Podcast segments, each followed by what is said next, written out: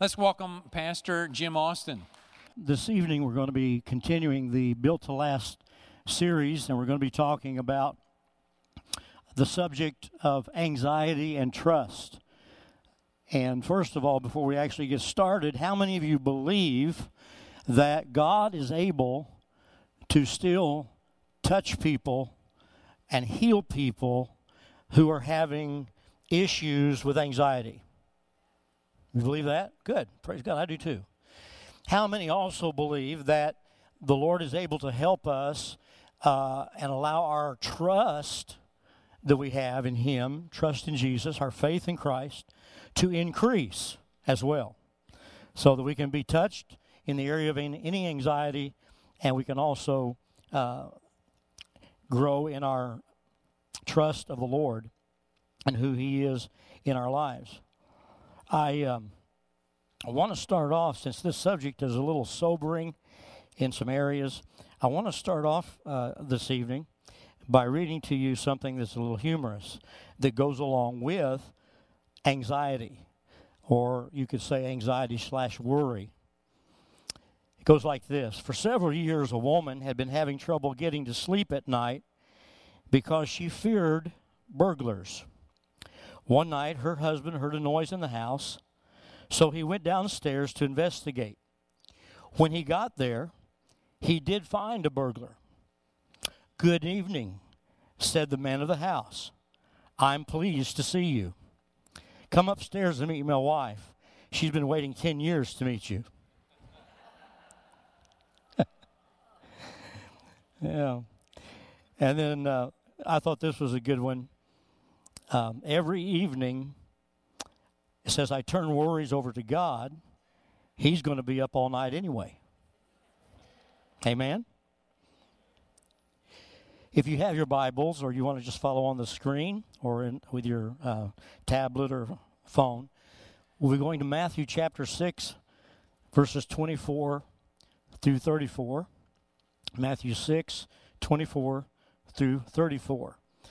To save some time, rather than to, well, actually, it is on the screen, so we'll go ahead and read uh, what's on the screen. Jesus speaks, He said, Therefore I tell you, do not be anxious about your life, what you will eat or what you will drink, nor about your body, what you will put on. Is not life more than food, and the body more than clothing?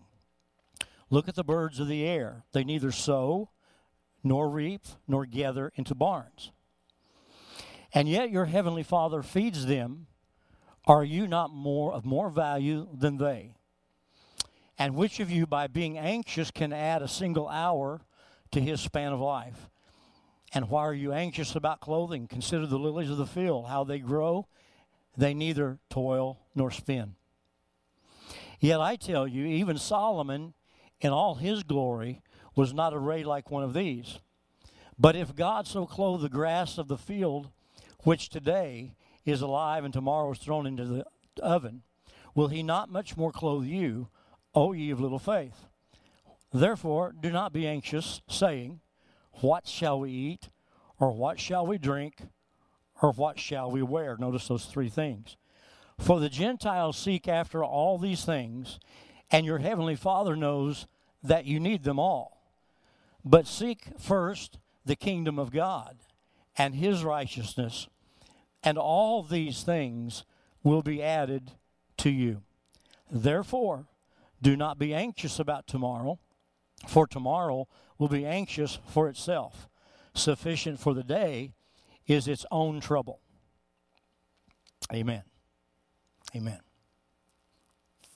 In Matthew 6 24 through 34, Jesus teaches about putting God's kingdom first and winning the inner war that we sometimes experience by anxiety trying to dominate the way we think, feel, and believe.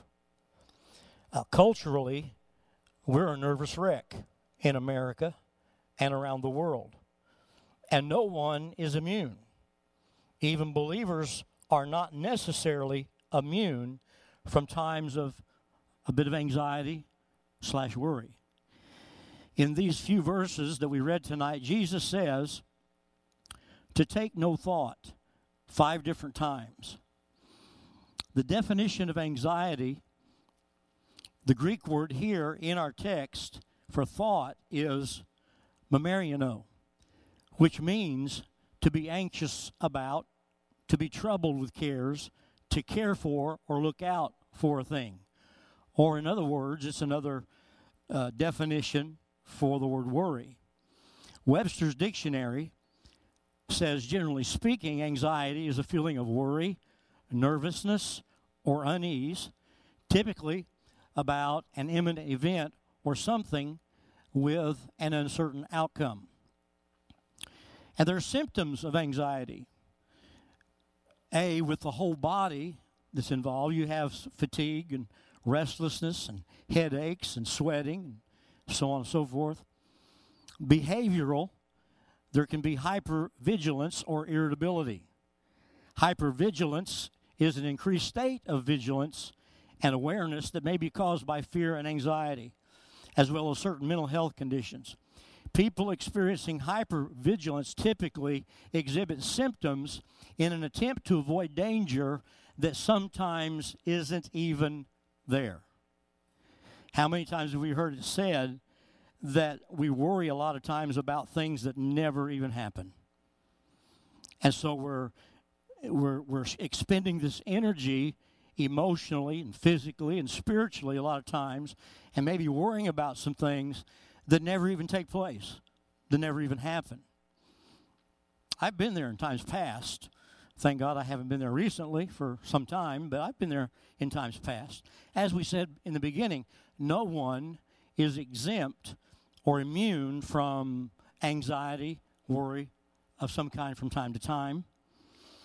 With the symptom of the thoughts or the cognitive, it is racing thoughts or unwanted thoughts, the kind that keep you awake at night. And I'm not going to ask anybody to raise your hand if you've ever had those kinds of thoughts that keep you awake till 3 o'clock in the morning. Also, common anxiety, excessive worry, fear, feeling of impending doom, insomnia, nausea, palpitations, poor concentration, or trembling. Now, in this part of Jesus' sermon, he's not only uh, teaching us about anxiety, but he's also teaching us about trust and why we can trust him for all the things that we have need of. So, if we're going to give a definition of anxiety, we must do a definition of trust, which is not that difficult, but it's a firm belief in the reliability, truth, ability, or strength of someone or something. Confidence, belief, faith, certainty, and assurance.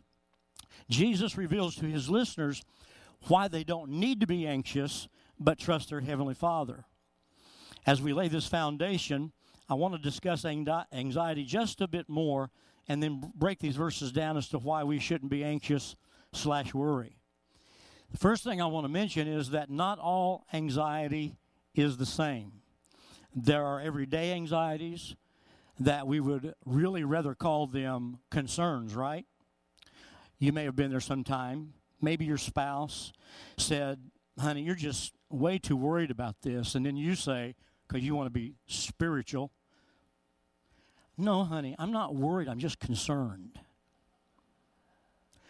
And there is such thing as being concerned, but uh, it can be different than actually anxiety or worrying. We ought to all have a good kind of concern about lost souls. We ought to have a concern about Springfield, Illinois, and the loss of Springfield, Illinois, and revival breaking out in Springfield, Illinois. That's a good thing to be concerned about, but a concern that would take you to your knees in prayer and that you would not be depressed, that you would not be um, anxious with all these different symptoms that we just mentioned a while ago. But there are every everyday anxieties, and they're listed in the green um, left column of a piece of paper uh, that you have. And I just want to read two of these, and you can take this home with you and read the others for yourself. But in the left column, the green column, down third box, an everyday anxiety, a case of nerves or sweating before a big test, uh, business presentation, maybe a stage performance, or some other significant event. And then all the way at the bottom, another everyday anxiety could be anxiety, sadness, or difficulty sleeping immediately after a traumatic event. Let me give you an example. The attack that took place in New York City uh, just last night or early this morning, whenever it was, uh, there will be people that have a hard time sleeping tonight. Uh, and the people that it has touched closer than some of the others, say family members or friends that were involved, either killed or injured by this attack, uh, it'll be more difficult for them than maybe some of the others that are far removed. Yet, though they live in New York City, they're still far removed from the situation versus those who are really close to the person that it affected. Now, the anxiety disorders, and there's more than what we're going to look at. We're not really going to look at anxiety disorder number one, two, or three, or four, or five, because there's post traumatic uh, stress and there's all kinds of things that fall into this category of anxiety disorders and physical situations. But these are listed on the right. Look at the first one at the top constant and un- unsubstantiated worry that causes significant distress and interferes with daily life. That's an anxiety disorder. The third one down there says seemingly out of the blue panic attacks and preoccupation with the fear of having another one. So that's an anxiety disorder. And then there's another anxiety that I want to mention tonight because a lot of times this one is overlooked. And it's the anxiety that is caused by chronic pain.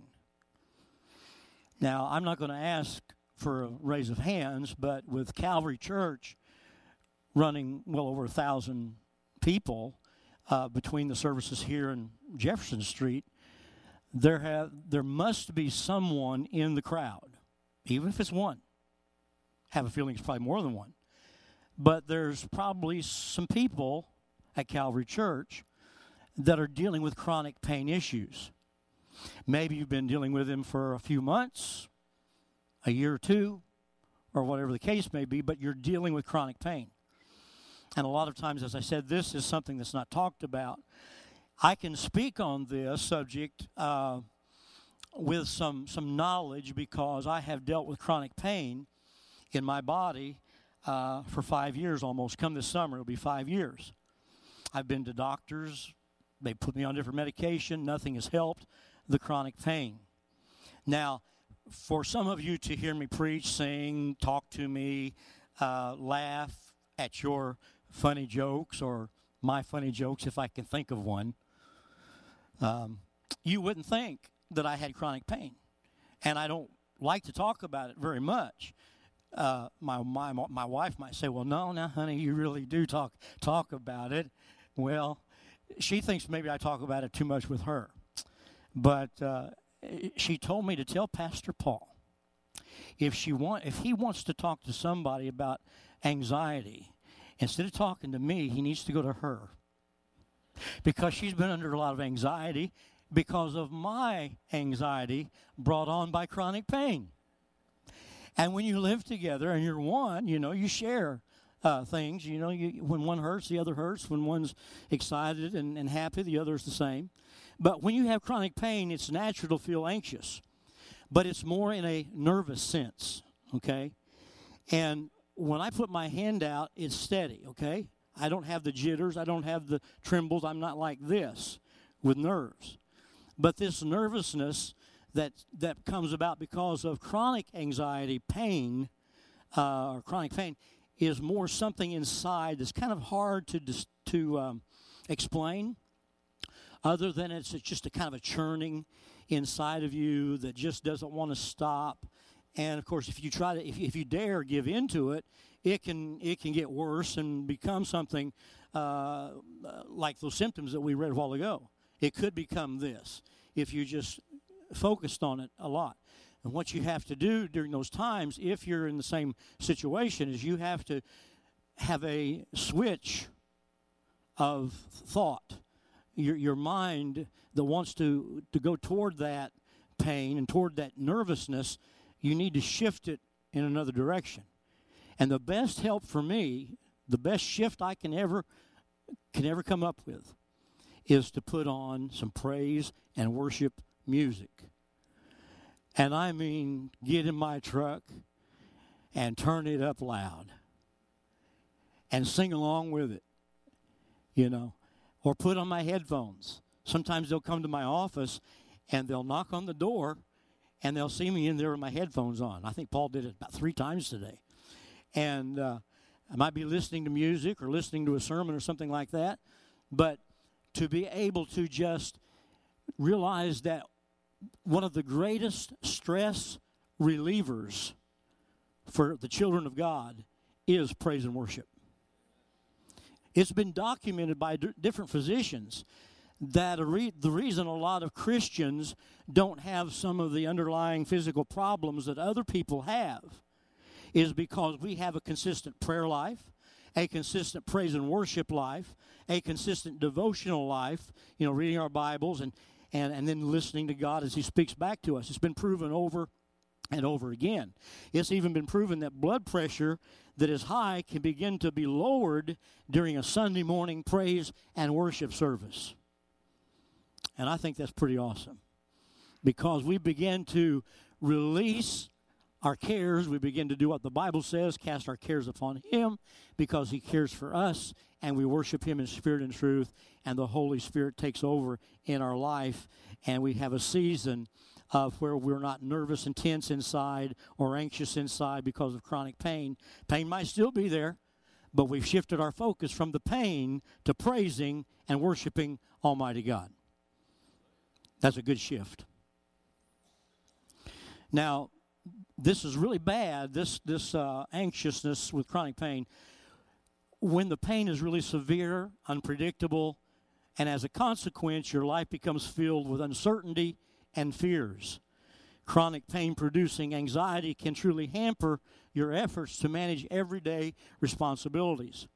Treating this anxiety with certain doctor prescribed medications can help you manage and cope with chronic pain and reduce other difficult symptoms. So, if a person has a problem with uh, anxiety due to chronic pain, we shouldn't look down on them for getting some kind of help. Our, our help, we know, comes from the Lord, and my prayer is still that God's going to heal me totally and completely and, and praying that God would heal other people throughout Calvary Church that's dealing with different physical issues, that God would heal them totally and completely. Because if He can save from the guttermost to the uttermost, if He can do that greatest of all miracles of redemption in a person's life, He is still the, the healing balm of Gilead. He is still Jesus Christ, the great physician, and there's not any sickness, disease, or pain that He is not able to heal. But we've got to believe it. And we've got to keep pressing on and pressing through the pain and pressing through the difficulties until that time comes. And then sometimes we live the, we leave this world and we leave it with the, the pain, we leave it with the physical condition. It'd be nice just for if everybody could just lay down at night when it was time for them to go uh, home to be with the Lord and go to sleep and not wake up, except in His presence, wake up in His presence. But that's not the case for most of us. We live in a fallen world, and the rain falls on the just and the unjust, and so we we do have to deal with physical conditions. But I like the old song of years ago that said, "If I never had a problem, I'd never know that God could solve them. I'd never know what faith in God could do."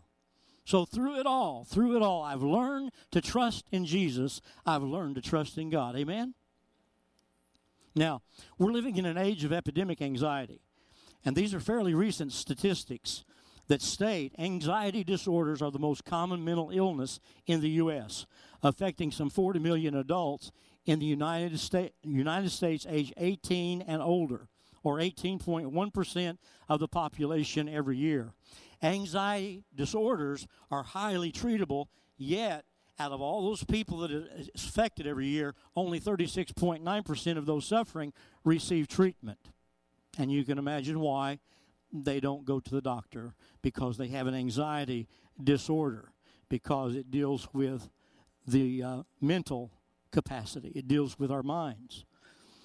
Uh, of those suffering, only 36.9 receive treatment, leaving 25,240,000 untreated. Much of our anxiety is associated with everyday problems. We take our worries to bed with us. we wake up with them and we carry them around with us all day. Of course, that is not God's plan. That's not the way God wants us to live our life. He can settle our hearts and minds in such a way that we can live with the stresses of life, yet still experience His peace and joy. There is no way that we are going to be free from stress in life until the trumpet sounds and we go home. But as long as we're here in this world, there's stress everywhere you turn. We've got to learn how to handle stress before stress handles us. And um, we've just got to realize that it's, it's, it's not better today than it was 20 years ago. It's worse today than it was 20 years ago.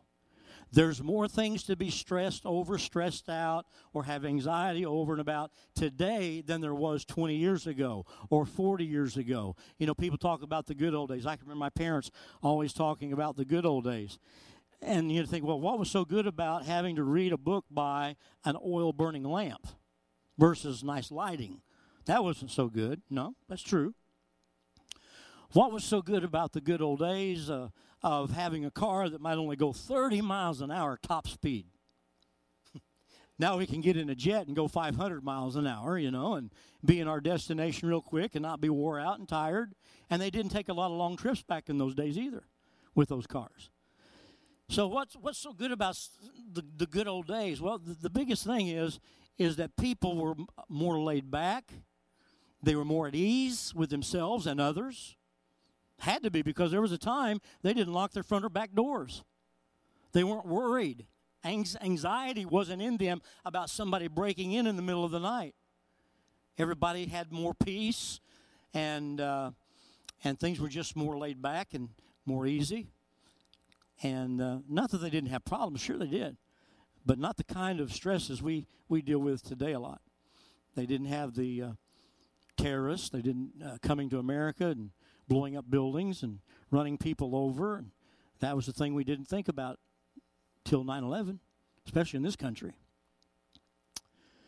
Uh, so he can settle our hearts and give us that joy and that peace that we need. Anxiety is not just a contemporary problem of our day, it was also an issue of those who lived in the Old Testament times. In Psalms 37 8, where David is speaking in regard to God taking care of his own, he says this Be still before the Lord and wait patiently for him. Fret not yourself, or do not worry. Fret is another word for worry. Fret not yourself over the one who prospers in his way, over the man who carries out evil devices. When Jesus came on the scene, he addressed the issue of worry in his sermon, Matthew 6 25 through 34. His solutions sound so simple, yet we still struggle to apply them. Anxiety is a condition in which the mind is being pulled in two directions. What are those two directions? Simply put, it is knowing we shouldn't worry, yet worrying. Okay? So over here, we've got a rope that says worry. And over here, we got a rope that says do not worry.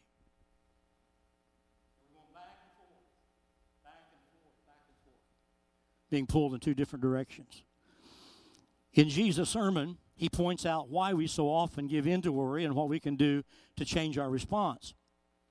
Understanding that the fears bedded deep within mankind, Jesus starts his teaching with a bold command, then adds reasoning we can all grasp. We'll look at five causes for anxiety and the five cures that Jesus mentions in this, in this text. First of all, number one, are the feelings of inadequacy. And when you have feelings of inadequacy, in verse 26 of Matthew 6, Jesus says, Look to the birds. Look to the birds. I told my wife tonight, I said, I'm going to come and I'm going to tell the people in Bible study to become bird watchers. That's what Jesus said. Look at verse 26. Look at the birds of the air. They neither sow, nor reap, nor gather into barns. Three things. And yet your heavenly Father feeds them. Are you not of more value than they? You know, as being in music for all the years I've been in music, every time I'm in a message or a lesson and there may be a certain scripture or a certain thought that's in, in the notes, a song will come to my mind.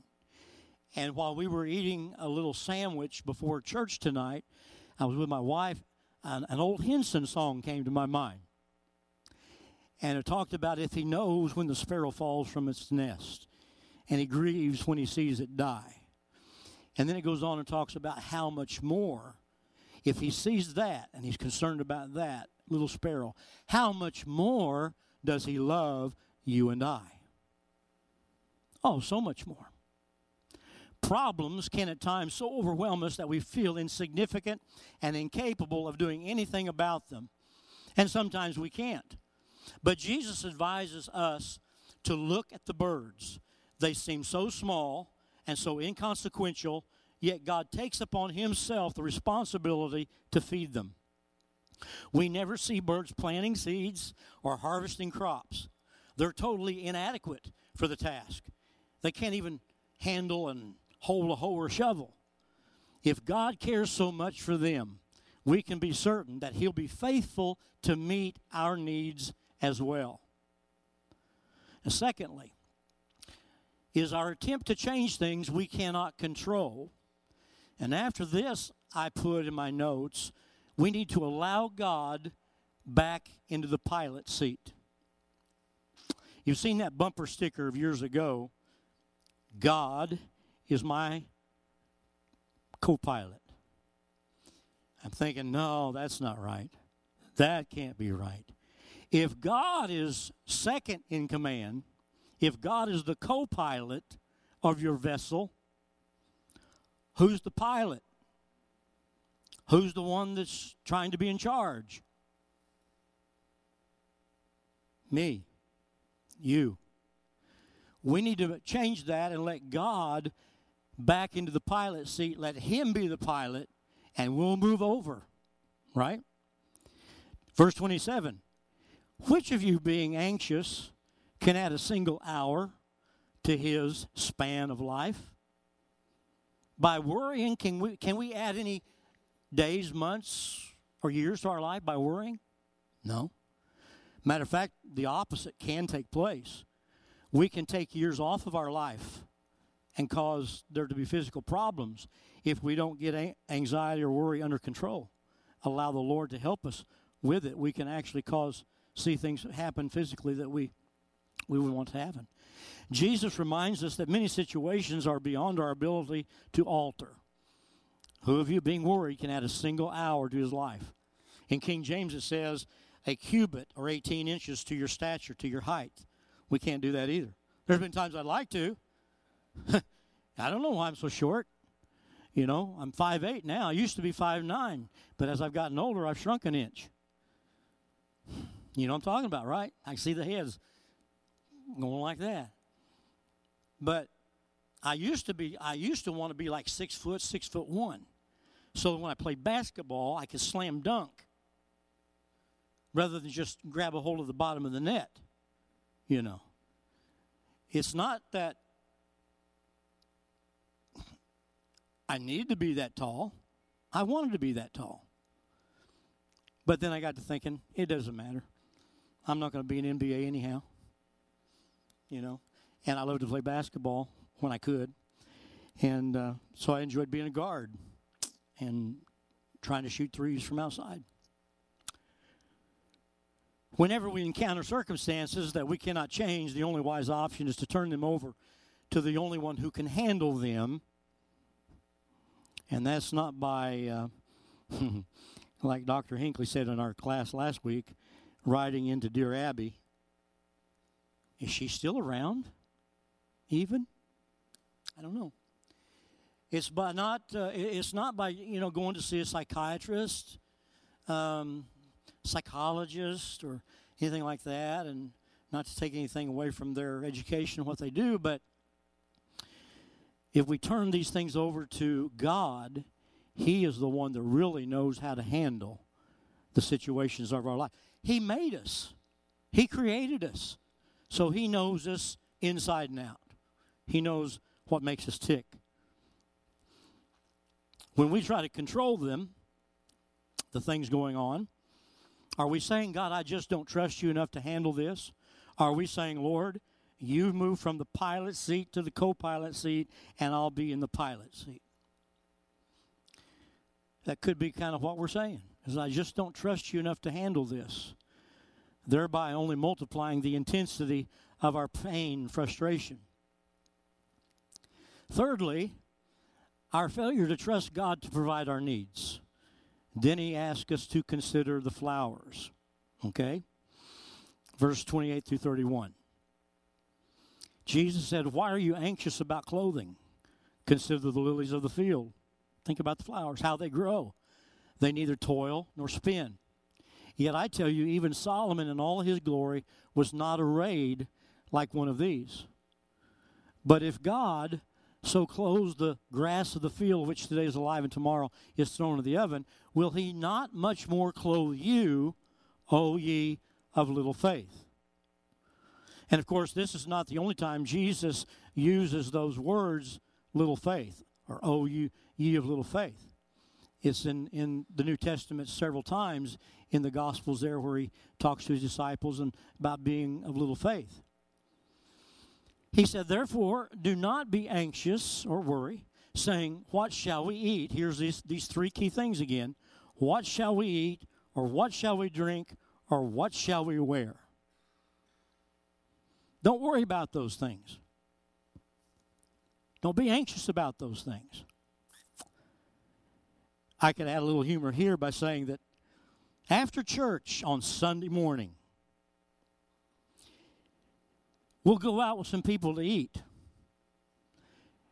And unbearably, they'll come to me a lot of times and say, Where you want to go eat? I'm thinking, Come on, can't you make that decision? You know, you haven't been up here preaching today. You didn't have to come up with a message today. Can't you just tell us where you'd like to go eat? And I'll just tag along, I'll just follow you. Well, that's not really what this is referring to, but it, reminds me of that. What shall we eat? And we've, we've actually spent 30 minutes sometimes figuring out where are we going to go eat? Well, that's kind of like being, you know, all these restaurants in town, we just can't get it figured out. What shall we drink? What shall we wear? Oh, honey, does this look good? Does this combination look good? Well, it's not it's not so much about a combination here. It's about really there are people in the world that don't have good clothing or very little clothing. And shoes that are enclosed, no. They have no shoes at all or they're open uh, toed shoes. And uh, it's whole different in a lot of places. And those people and I've met some of them in foreign countries when we went on a missions trip that they didn't seem to be so concerned or worried or anxious about not having the clothes we had or the shelter that the that we have here in America or the f- kind of food we have to eat here in America or the kind of shoes or clothes or whatever we were wearing they they they were just if they were a Christian they were just happy in the Lord and they were glad to see people come from America and share the gospel of Jesus Christ with them and they'd come early to the crusade and leave late. And they didn't ride in nice cars. A lot of them gathered in cattle trucks just to get to the crusade. And they were happy on their journey. They weren't worried and weren't anxious. Then I know there's others over there in, in foreign countries that are very much concerned, very much worried, uh, I should say, about things that are going on around them and their lives and the disease and so on. Well, after explaining how the Lord clothes the lilies of the field with more glory even than Solomon. Jesus exhorts us not to worry about clothing because he'll provide whatever we need. When we worry that our needs won't be met, we demonstrate a lack of faith in God. And he could say to us, Oh, oh ye of little faith. Sometimes the situation may look like the Lord has let us down, but in reality, He is supplying a need that we may not even know we have from time to time. When the Apostle Paul suffered so much mistreatment and hardship Scripture never records him complaining about his circumstances, the shipwrecks, the beatings. These were not happy times for the Apostle Paul. But yet he endured them with inner peace and confidence because he knew and trusted the Lord. He knew and trusted the Lord. He didn't just have a head knowledge of God, he knew the Lord. Just like we know the Lord in here tonight, uh, and we have confidence and we trust in Him that He's going to see us through. He's going to provide whatever we need. May not always provide every want that we have, but He said He would provide our needs, right? He will provide our needs. And then the scripture that says sometimes He'll even give us the desires of our heart. Well, He will, as long as those desires line up with His word, will, and wisdom if we ask for things that don't line up with His word, will, and wisdom, and somehow we just keep praying and praying and praying and praying, bombarding and knocking on His door for these things, He may give us something that we later on don't want. In other words, put it like this you may get what you want, but you may not want what you get if you leave God out, if you don't consider His word, will, and wisdom in the situation.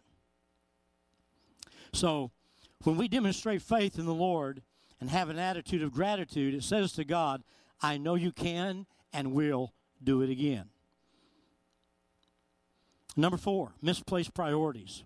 Here we're going to talk about being be kingdom seekers, verses 30, 32 through 33. Instead of focusing on obtaining the necessities of life, Jesus tells us to seek first his kingdom and his righteousness, and a double L. All these things, somebody say things, will be added, say added unto you. God's kingdom is his rule and authority over our lives. And his righteousness is Christ's character worked out in us in such a way that we reflect him. That our character reflects that character of Christ. That's what it means to be Christ like. Christ like. How many want to be Christ like? What's the rest of you want to be like? when we make when we make it our top priority to acknowledge him as our Lord and Savior, seeking to walk obediently in his ways, God promises to supply whatever else we need. He knows exactly what is best for us, as well as how and when to provide it. Last of all, he talks about really trying to live tomorrow today. Trying to live tomorrow today. You ever done that? Hmm. Verse 34. Therefore, do not be anxious about tomorrow. Don't think about it. Don't worry about it. Remember what the word thought meant? Memorio in the Greek, which meant to worry. So he could also say here, don't give thought or don't worry about tomorrow today. Don't worry about tomorrow. For tomorrow will be anxious for itself. There's going to be enough worries in tomorrow when you get there. Sufficient for the day, plenty for the day will be its own trouble. So, in other words, in this, number five, trying to live tomorrow today, we need to trust God because God is already there. Just like our God was in eternity past, God is in eternity future. Just like God was there yesterday, God is there tomorrow already before we get there. I don't know what that does to you, but that gives me a hope. That gives me a confidence, an assurance that God is already in my tomorrow. And so I can lay down tonight and I don't have to take a bunch of sleeping pills to go to sleep. I can lay down tonight.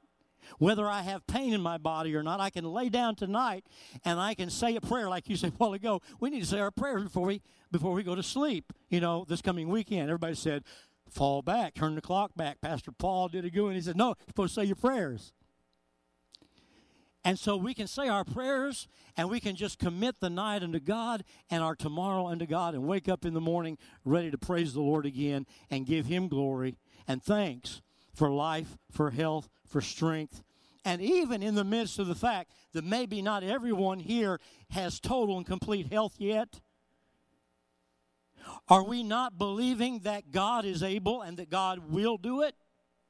I am not going to stop believing for my divine healing. And the reason I will not stop praying for my divine healing and asking others to join me is because I wouldn't be here today if, when I was just but a young boy of five and six years old, had God not have healed me of rheumatic fever, a heart murmur, bad joints, and, and fevers where I was up 104, 105, about to, to go out into a coma, and they would put me in ice at Memorial Hospital to bring the fever down.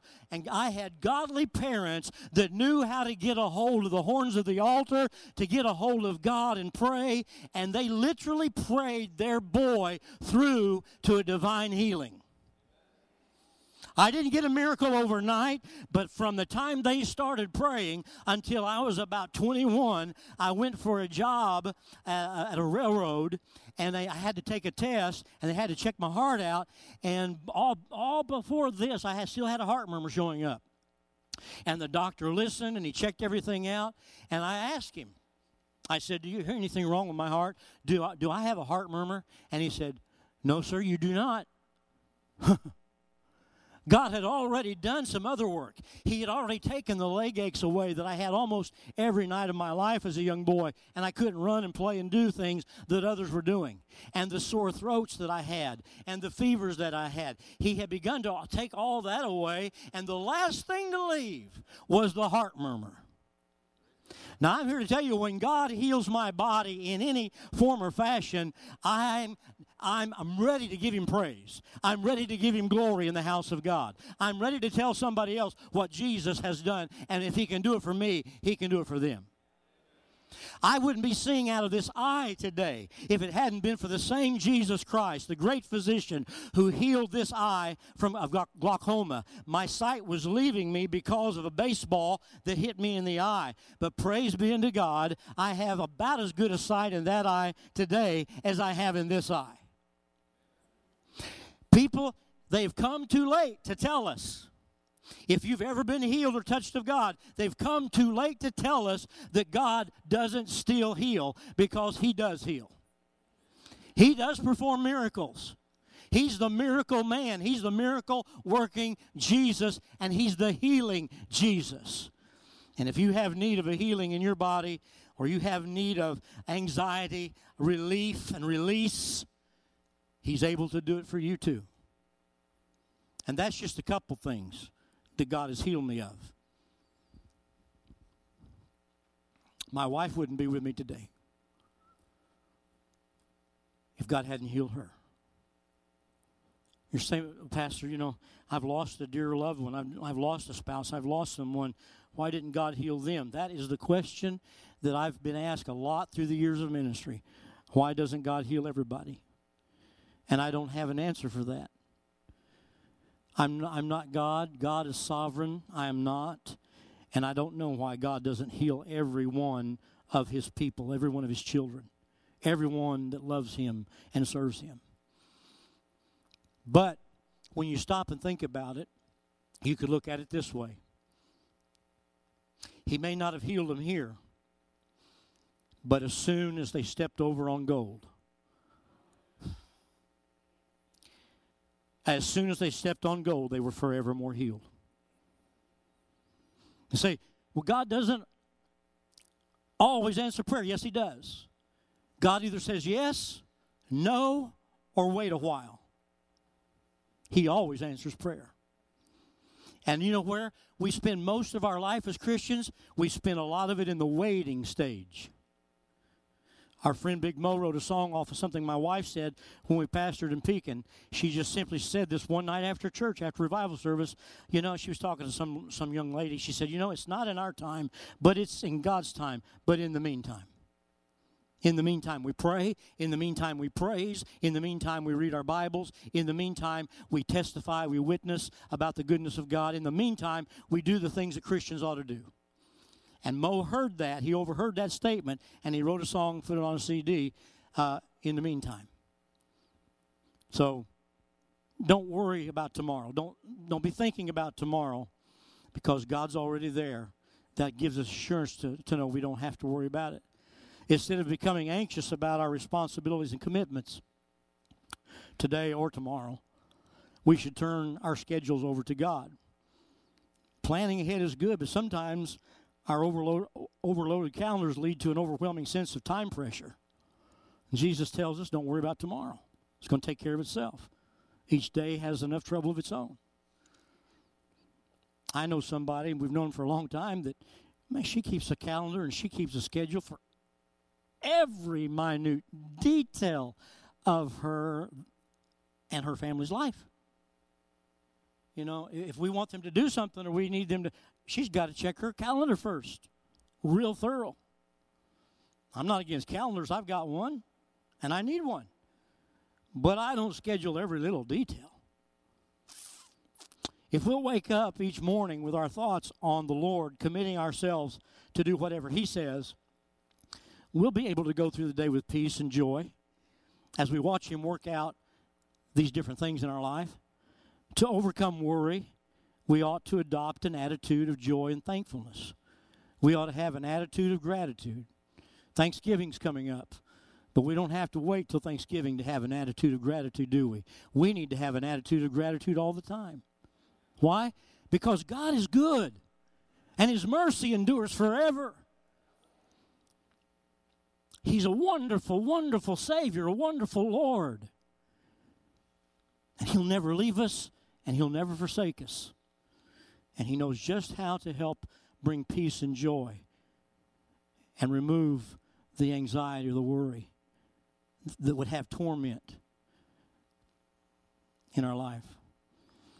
And it's not just enough, you know, to say to somebody, okay, you, you know, you, you're on some medication for this or you're on some medication. Just trust God a little bit more. Just, just have faith in God. It's not that people aren't trusting God or having faith in God. God is sovereign and God does what He wants to, when He wants to, with whom He wants to, and how He wants to. That's just basically the layman's definition of being sovereign. So, does that mean that our prayers don't count? No, our prayers count. That doesn't mean we stop praying. That doesn't mean that we shouldn't pray because prayer does change things. But more importantly, prayer changes us. Amen? Prayer changes me. Last, in closing, I want to leave six questions with you. What kinds of situations or issues cause you to worry or feel anxious? Think about that later. Just kind of answer these on your own. Secondly, do you tend to worry more about what's happening now or what could happen in the future? like the little humorous thing we started out with tonight. The woman was so afraid of a burglar being in the house. And so one night, sure enough, there was a noise. The husband goes downstairs. There's the burglar. And he says, So good to meet you. Would you come upstairs and meet my wife? She's been waiting for you for 10 years. Thirdly, re- review the five causes of anxiety that were in the scripture, and of course, the five cures uh, that's in this sermon. And which of them do you struggle with the most as far as the five causes of anxiety? Which do you struggle with the most? Next, uh, how can you apply Jesus' recommendations for overcoming habitual worry? Number five, what are the physical, emotional, and spiritual consequences of continually carrying a load of anxiety? And remember, God didn't make us to carry that load. Casting all of our care upon Him because He cares for us. Number six, what changes do you need to make in your thought patterns, activities, and prayers in order to be free from worry? Would you stand tonight?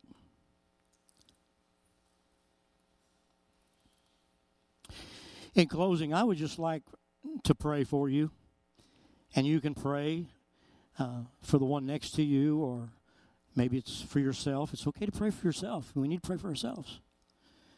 Um, but I want to pray for you. I want to pray for this congregation here tonight that if anybody is struggling with anxiety, uh, caused by whatever, that God will help you and that God will heal you and that you'll be able to walk daily in His peace and joy. Let's bow our hearts. Heavenly Father, tonight I thank you that you know the beginning from the end and everything in between. That you are the Alpha, the Omega, the beginning and the end. There's not anything that will come against us, even by a way of an attack from our enemy, the devil. There will not be anything like that come against us that hasn't been filtered through your hands first, filtered through the Father's hands. And you know how much we can handle, you know how much we can bear, even though sometimes we begin to ask, Really, God, do you know how much I can bear? But you do. And you said with, with every test, with every trial, you would make a way of escape that we might be able to bear it. And so I pray tonight, God, for this congregation. And if there's any having struggles with anxiety or worry, fear, depression, there's all these kinds of things that can be involved in, in this arena of anxiety. But not all the time. Not everybody that's anxious is depressed, and not everybody that's uh, anxious is afraid and afraid of their own shadow or whatever else. With my, the anxiety that I had uh, and have and deal with from chronic pain, it's I'm not afraid and, and I'm not worried and, and, and fretful like that. It's just an inner uh, nervousness. But whatever the situation might be with your people tonight, I just ask God that you would reach down and touch them. Touch them now. Touch them on their way home. Touch them when they sleep tonight. Help them to be able to go to bed this evening and get a restful night's sleep, not worrying about tomorrow because you're already there anyhow. And that you're going to take care of all things if we will commit all things to you. And for this, we'll give you all the praise, the glory, and the honor in Jesus' name. Amen. God bless you tonight.